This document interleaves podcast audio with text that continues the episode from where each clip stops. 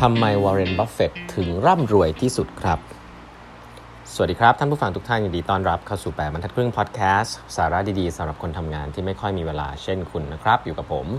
ต้องกวีวุฒิเจ้าของเพจแปดบรรทัดครึ่งครับวันนี้เป็น EP ที่ 1094 แล้วนะครับ ที่มาพูดคุยกันนะครับ ประชาสัมพันธ์นะฮะแปดบรรทัดครึ่งมีอีเวนต์ครั้งแรกนะครับ ครั้งแรกเลยนะฮะในรอบ 5-6 ปีนะครับมาเจอแปดบรรทัดครึ่ง community กันได้เลยนะฮะ ส่งใบสมัครกันเข้ามานะครับ เราจะมีนัดเจอกันนะครับ วันที่ 2 เมษายนนะครับ เป็นวันเสาร์นะที่ True Digital Park นะครับเบิร์ว่าที่มีจำกัดเนาะใครที่สนใจก็ฝากส่งรายละเอียดเข้ามานิดนึงนะครับ ว่าทำไมคุณอยากมาจะขออนุญาต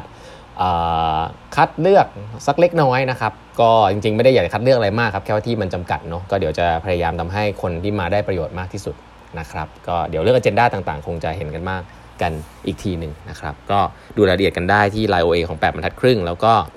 เครื่องหมายแอดแล้วก็8 half นะฮะจะมีส่งให้เรื่อยๆ แล้วก็ Facebook Page ของ8บรรทัดครึ่งนะครับจะมีลิงก์ให้เข้าไปกรอกรายละเอียดนะครับโอเค วันนี้นะฮะก็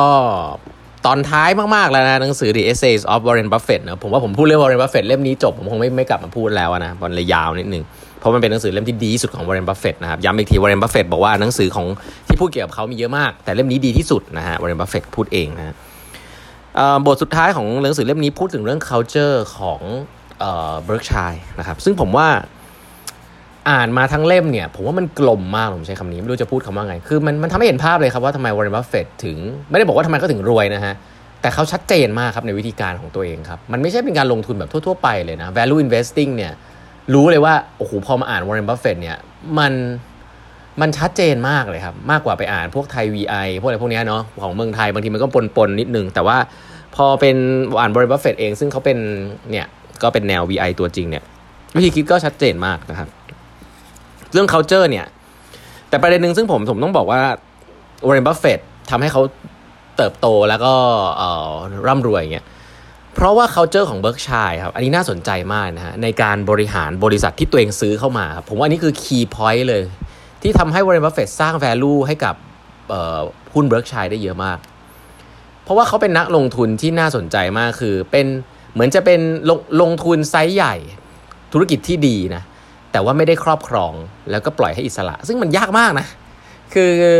ปกติแล้วลงทุนแบบ venture cap เดี๋ยวนี้ผมพยายามวิเคราะห์นะ ลงทุนแบบ venture cap อะ ก็คือคุณลงแบบหุ้นเล็กใช่ไหมคุณก็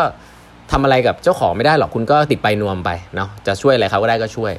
อันนี้คืออย่างแรก เพราะนั้นนี่คือ venture cap ซึ่งก็จะเป็นแนวนี้นะฮะแต่ถ้าเป็นพวกแนว M&A แนวแบบซื้อหุ้นเยอะๆเนี่ยก็ส่วนใหญ่ก็จะบริษัทใหญ่ก็จะแบบต้องครอบครองอะ่ะต้องมีการรวมมีการอะไรกันจริงจังเนาะแล้วก็อาจจะหลายๆครั้งทำผิดพลาดไปเยอะก็จะทำให้ของเดิมที่มันดีอยู่แล้วมันอาจจะเสียหายไป อันนี้มันมีมันมี story มากมาย แต่ Warren Buffett เนี่ยส่วนใหญ่ถือหุ้นใหญ่นะครับ เข้าไปถือหุ้นใหญ่ แต่ว่าสามารถที่จะเขาเรียกว่า preserve นะฮะอนุรักษ์ strength ของบริษัทเดิมได้ทำให้คนเดิมที่ทำที่อยู่สร้างบริษัทมาเนี่ยทำงานต่อได้แบบ happy ส่วนส่วนตัว Berkshire เองที่เป็นบริษัทแม่ที่ถือหุ้นเยอะเนี่ยก็ช่วย support ทางด้านการเงินอะไรต่างๆ จนทำให้บริษัทมัน fly มาก คือเหมือนมันเป็นส่วนผสมของลงตัวที่ลงตัวนะครับ แล้วก็เป็นเกิดจาก culture ของ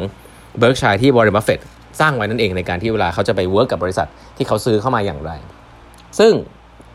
เขาบอกอย่างนี้เขาบอกว่า Warren Buffett เนี่ยเพราเชื่อว่าปัจจุบันเนี่ยเขาเป็น choice หลักๆเลยนะฮะของบริษัทที่เป็น owner ที่อยากจะเริ่มขายบริษัทเพื่อ cash out นะฮะแล้วก็จะไปต่อเพื่อที่จะให้ให้ให้ทาง Berkshire เข้ามาถือหุ้นนะครับเขาบอกมีเหตุผลประมาณนี้ฮะเขาบอกเหตุเหตุผลที่เขาบอกว่า business owner who wish to sell นะส่วนใหญ่แล้วเนี่ย คือคนที่จะมาเหมาะมากเลยที่จะจะขายให้กับเบิร์กชัยเนี่ยคือคนที่อยากที่จะทำงานต่อครับอยากที่จะทำงานต่อรักสิ่งนี้มากแล้วก็อยากที่จะ preserve คนของตัวเองไว้ทั้งหมด ไม่มีการไล่ออก ไม่มีการ restructure แบบพวก private equity นะครับก็คือจะรักษาแบบเดิมไว้ทั้งหมด และ culture แบบเดิมไว้ทั้งหมดนะครับนั่นคือสิ่งที่ Warren Buffett ซื้อเวลามองนะครับก็คือ management ที่เก่งและ culture ที่ดี แต่ว่าสิ่งที่หลังจากที่จะเกิดการซื้อขายหุ้นกับ Berkshire เนี่ยสิ่งที่เจ้าของบริษัทที่มาขายหุ้นให้ Berkshire จะไม่ต้องกังวลอีกต่อไปนะครับ ไม่ว่าคุณจะเป็นบริษัท Public หรือ Private ก็คือความกังวลเรื่องการเงินครับเพราะว่า Berkshire มีการเงินที่แข็งแรงมากนะครับ support ได้เต็มที่และการดีลกับแบงก์และ Wall Street Analyst ครับ อันนี้คือสิ่งที่น่าสนใจมาก เพราะว่า Warren Buffett บอกว่านั่นคือสิ่งที่เป็น distraction ของบริษัทหลาย ๆ บริษัทที่แบบ เซ็งอะคือคือเหมือนกับไม่มี negotiation power อะอาจจะเล็กไปเวลาคุยกับ banker หรือเวลาคุยกับ analyst อะไรก็จะโดนถามแล้วก็แล้วก็โดนแล้วก็ distraction มากก็ต้องบอกว่าแก๊งเนี้ยที่แบบฉลาดฉลาดผู้จะฉลาดฉลาดอะไรเงี้ยก็จะเขาเรียกว่า distract business owner มากแล้วกันหลายคนจะรู้แหละเนาะว่าเวลาเรามองถึงของก็ต้องเรียนอย่างนี้ว่าเรามองถึงคนที่เป็นแบบ banker อะไรเงี้ยก็ภาพคงไม่ได้แบบคนดีดีอะนะเพราะว่าเขามันก็เป็นเป็นธุรกิจที่แบบแบบเขาเรียกว่า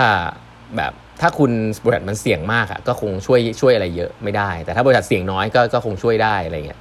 ซึ่งบางทีแล้วคนที่เสี่ยงมากนั่นแหละคือคนที่ต้องการมากที่สุด คนที่ต้องการเงินมากที่สุดอะไรเงี้ยเพราะฉะนั้นการคุยกับแบงก์หรือการคุยกับ analyst อะไรพวกนี้จะเป็นอะไรที่แบบ distraction ของทางทำธุรกิจมากWarren Buffett พูดชัดเจนว่า คนที่เป็น owner business จริงๆจะไม่ชอบดีลอะไรพวกนี้ ก็เอางานพวกนั้นแหละมาให้ Berkshire deal แล้ว Berkshire เนี่ยดีลได้อย่างดีมากมี power negotiation power สูงมากนะครับเพราะฉะนั้น seller เหล่านี้แหละที่เหมาะมากๆเลยที่จะทำให้ เพราะว่าแล้วเป็นธุรกิจที่ดีเนี่ย Berkshire ก็ได้ธุรกิจที่ดีเข้ามาด้วย ก็ทำให้บริษัทนั้นเติบโตมากๆนะครับ อีกมุมหนึ่งซึ่งเขาพูดไว้น่าสนใจมากเขาบอกว่ามีคนเยอะมากเลยนะครับ ที่จะบอกให้ Berkshire เนี่ย spin off บริษัทพวกนี้ออกไปนะฮะ Berkshire บอกว่า spin off คือหลายๆครั้งเนี่ยเราเห็นในมุมอินโนเวชันที่ผมทำเขาบอกว่าเฮ้ย spin off ออกไปเดี๋ยวเขาจะได้คล่องตัวมากขึ้นใช่ไหมแต่ Warren Buffett บอกว่ามันมันเป็นเรื่องน่าตลกมากเลยนะครับที่ เอ่อไอ้คือคือแนวแนวคิดเรื่องการ spin off บริษัทเนี่ยส่วนใหญ่ Warren Buffett จะไม่ค่อยเชื่อเท่าไหร่นะ Warren Buffett เนี่ยบอกว่าอยู่ในร่มเดียวกันเนี่ยดีแล้วนะมินิมัลเรื่อง tax เรื่องการขนย้ายเงินซ้ายขวาซ้ายขวาเนี่ยอันนี้ในเชิงของการ preserve value ให้ได้มากที่สุดในองค์กรไม่ต้องเสียค่า fee อะไรมากมาย ไม่ต้องเสีย tax นะครับแล้วก็อีกอย่างนึงเขาบอกว่าไม่ต้องมีบอร์ดเยอะแยะ บริษัทลูกปุ๊บก็ต้องมีบอร์ดอะไรเต็มไปหมด เขาบอกว่า Berkshire เขียนเขียนนี้เลยนะฮะ Warren Buffett เขียนว่า Berkshire incurs nominal cost for its single board of director นะฮะก็เลยกลายว่าไม่มีความจำเป็นที่เหมือนบริษัทอื่นที่มีลูกอะไรเต็มไปหมดเลย แล้วบอกว่าคล่องตัว แต่ต้องไปเสียเงินให้กับบอร์ดบริษัทลูกเต็มไปหมด อันนี้คือสิ่งที่ Warren Buffett พูดแบบลึกมากนะเขาบอกว่าคุณแบบการที่มีบอร์ดเยอะๆเนี่ยมันไม่ใช่เขาบอกว่ามันไม่ใช่สิ่งที่ดีในเชิงของการ preserve value นั้นอะคล่องตัวอาจจะคล่องตัวจริงแหละ แต่ว่าก็ต้องเสียค่าใช้จ่ายให้กับบอร์ดเยอะมากนะครับซึ่งก็ไม่ได้น้อยแล้วก็พูดไปตอนแรกๆแล้วนะว่า Warren Buffett ก็ไม่เชื่อเท่าไหร่นะ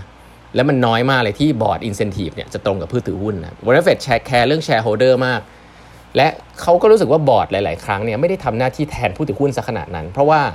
ไม่ได้มีสกินอินเดอะเกมนะครับก็จะเป็นบอร์ดมืออาชีพที่ถ้าเก่งก็ดีไปนะแต่ถ้าเกิดว่ามามาแบบงงๆเนี่ยก็จะพยายามอยู่ให้นานที่สุด เพื่อกินเงินเดือนกินอะไรตรงนั้นไป ซึ่ง